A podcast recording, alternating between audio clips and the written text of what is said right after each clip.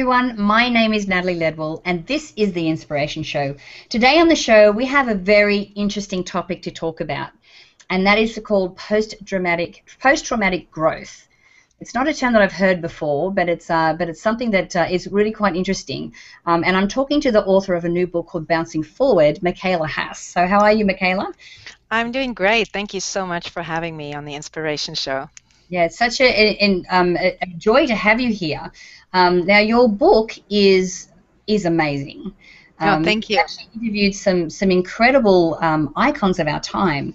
Um, and, and post-traumatic growth is, like I said, it's something I haven't really heard of before.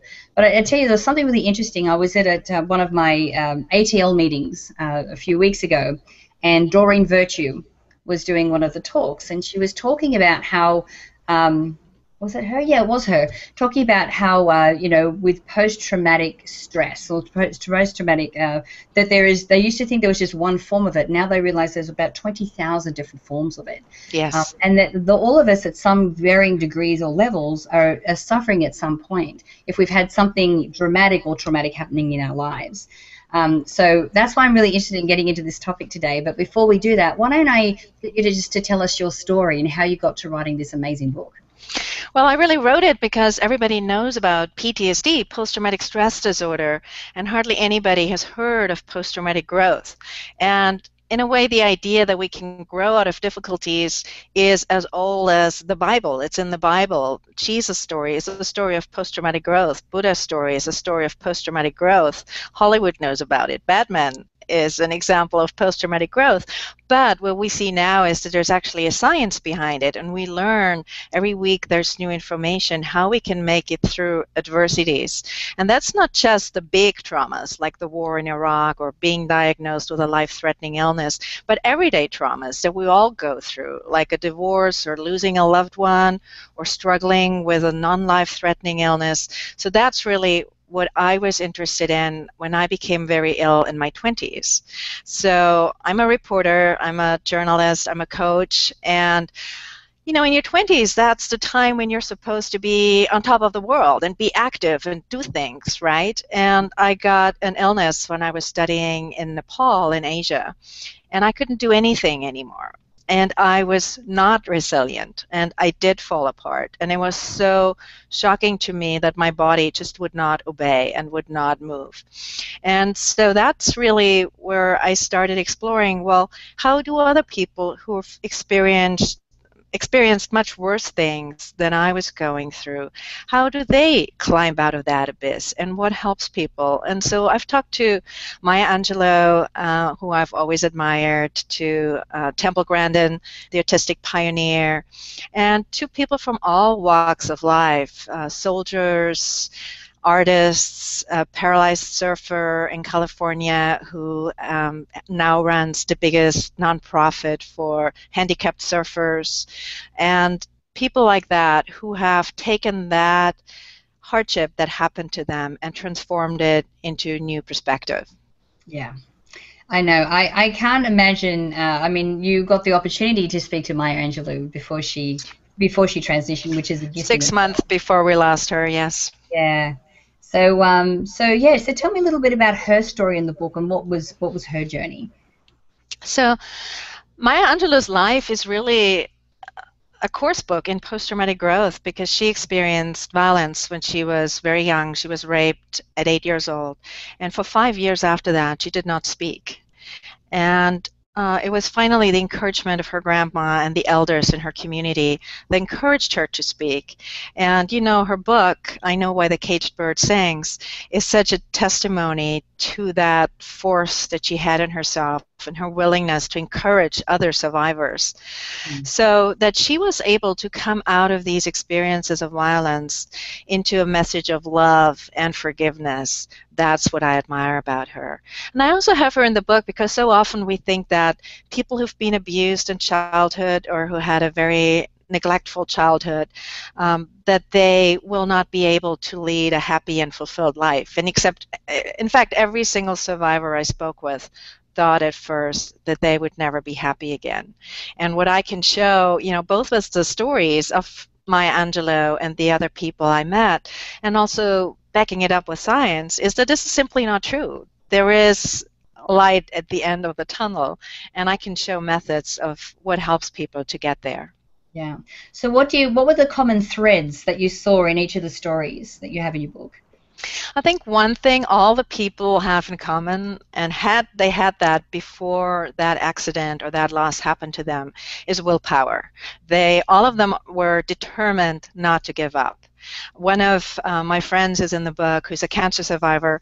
He calls it "let go, but don't give up." So he had to let go of everything as life as he knew it, but he did not give up and that's a determination that carried them through.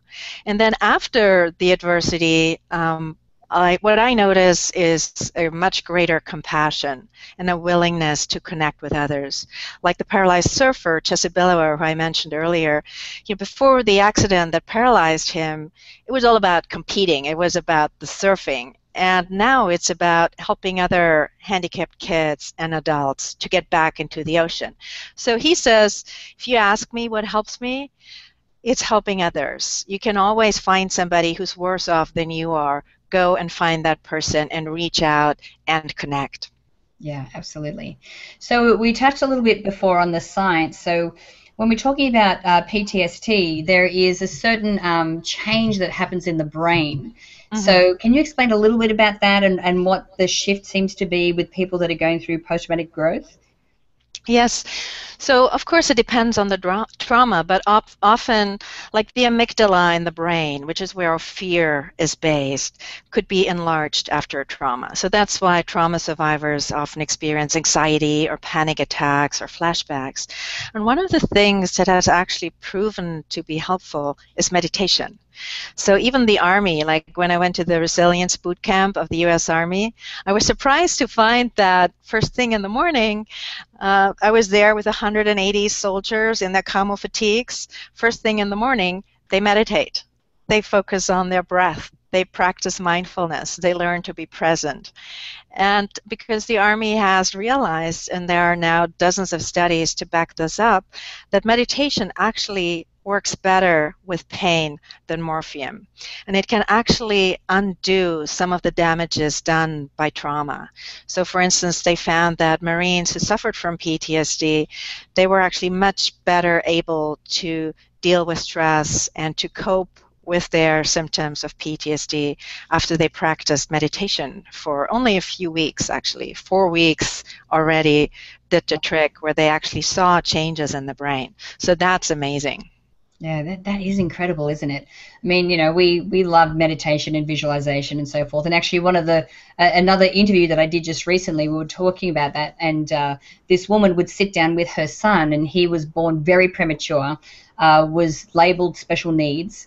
Um, and she's a doctor, so she would do like the affirmations with him and and do visualize guided visualizations with him. But seeing his brain firing and seeing his you know body healing which was just you know like amazing. And, and they did it together as a team. Yes. Um, and within within months he was they were the specialists were like i don't even understand. Like you he's completely healed. I think there are no limits but you've also mentioned something so important and that is that they did it together.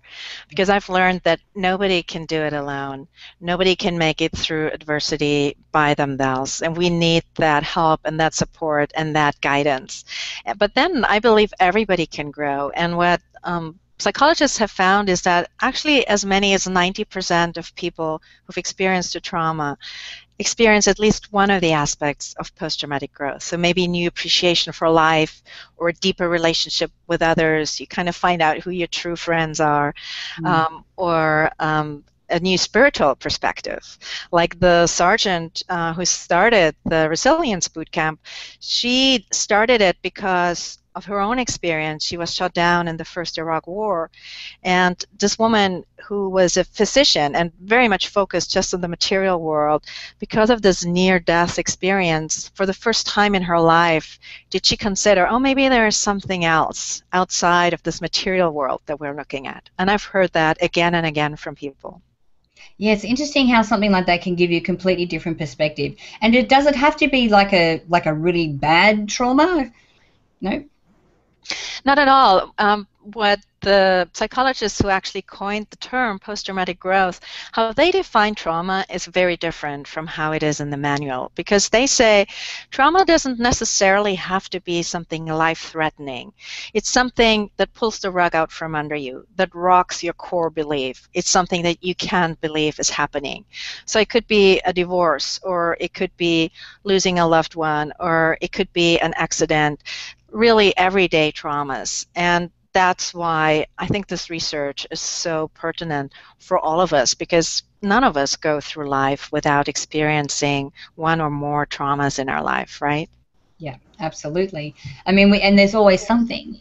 And you know, and the thing is, we can very easily just curl up in a ball, or you know, uh, choose to shield ourselves from disappointment you know, uh, this has been coming up a lot for me lately. I think I'm going to write a blog post about it. But what we do as human beings just to avoid disappointment. Yes. You know, exactly.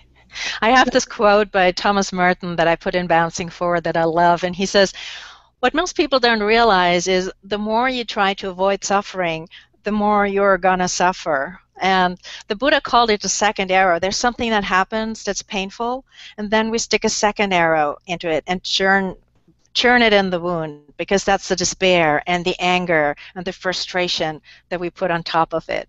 And that's something I think to work with and to look at it because now we know that trauma isn't really exactly what happens to us, but how we respond to it is really crucial and makes all the difference. Yeah, absolutely. So, was there an interview that you did for this book that was um, something that really surprised you? Honestly, all of them, but maybe what surprised me the most was Jesse Billauer, the surfer, because he was 17 when this accident happened, when the wave crashed him into the sandbar. And you know the serenity prayer, right? Yeah. Grant me the um, grant me the serenity to accept the things I can't change. And that he was able at 17 years old to accept the fact, okay, I won't be able to walk again but I can surf. so he actually surfs lying down. He balances on the board uh, with his elbows. That meeting him really gave me a lot of courage and inspiration. Yeah, absolutely. Um, and you know, I'm I'm assuming that all of these people, like you know, uh, went through a dark night of the soul. It wasn't like they just instantly clicked on the switch and go, okay, this is everything's awesome. You know, so that if if someone that's watching the show right now is you know, has suffered from a trauma or have gone through a really difficult situation, that if you are feeling, you know, bad and, and sorry for yourself or whatever, that that's normal. Absolutely. Post traumatic growth does not mean not to take the wound seriously. It means the first step is to tend to the wound and to acknowledge the pain. And unfortunately, there's no way around the tunnel. We cannot drink around it, we cannot choose around it, we cannot deter it, we have to go through the tunnel. But I think what these survivors do is they can shine a light. But I was relieved to find out that the science of post traumatic growth, it's not just positive thinking, it's not just a clap on the back, you know, it's not a grin and bear approach, is dig deep. You have to look at this. And actually the worst thing we can do with with our pain and our wounds is not to acknowledge it because then mm. it will pop up in unexpected places. And what wasn't really clear to me before the research was that the step to growing out of trauma or out of adversity is to acknowledge it to at least one other person. We have to express it. We have to talk about it. We have to find our tribe of supporters. Otherwise, you know, we're not creating the ground for growth. Absolutely. And and one person I need to ask you about because I absolutely love her story is Temple Grandin. Oh yeah. Yeah. I think she's honestly the most brilliant woman I ever met. I got yeah. to interview her three times, and this, you know, she has written her own books, but in Bouncing Forward, I look at her story from a little bit of different angle because I was wondering about, she suffered from severe panic attacks and anxiety, and I wanted to know how did she make it through that? Because now she travels worldwide, she speaks at conferences, she's at busy airports, and all of that as a child, uh, you know, as a child, she was diagnosed as severely autistic. And so that's where we actually talk about the brain and how she retrained the parts of her brain that didn't work so well. And until a few years ago, people thought that the development of the brain was finished when we become adults. And now we know that at any stage of our life, at any age, we can create new pathways in our brain. And that's exactly what she did. And that's why I think her story and her experience and how she worked at reprogramming her brain to do things that she that didn't come naturally to her that's i think where her story is really inspiring yeah, because that's the thing with autism. It's not like these mm. like autistic people are stupid by any means of the imagination. They're very intelligent people. just their brains work differently. And for her they work differently. You know, she was diagnosed as severely brain damaged as a three-year-old, and the psychiatrist told her parents to put her into a mental institution.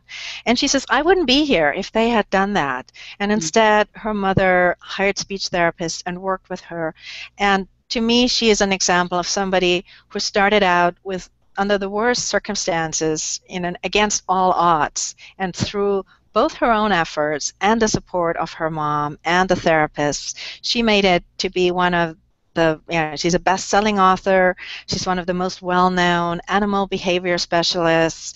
And mm-hmm. she's just a wonderful delightful person.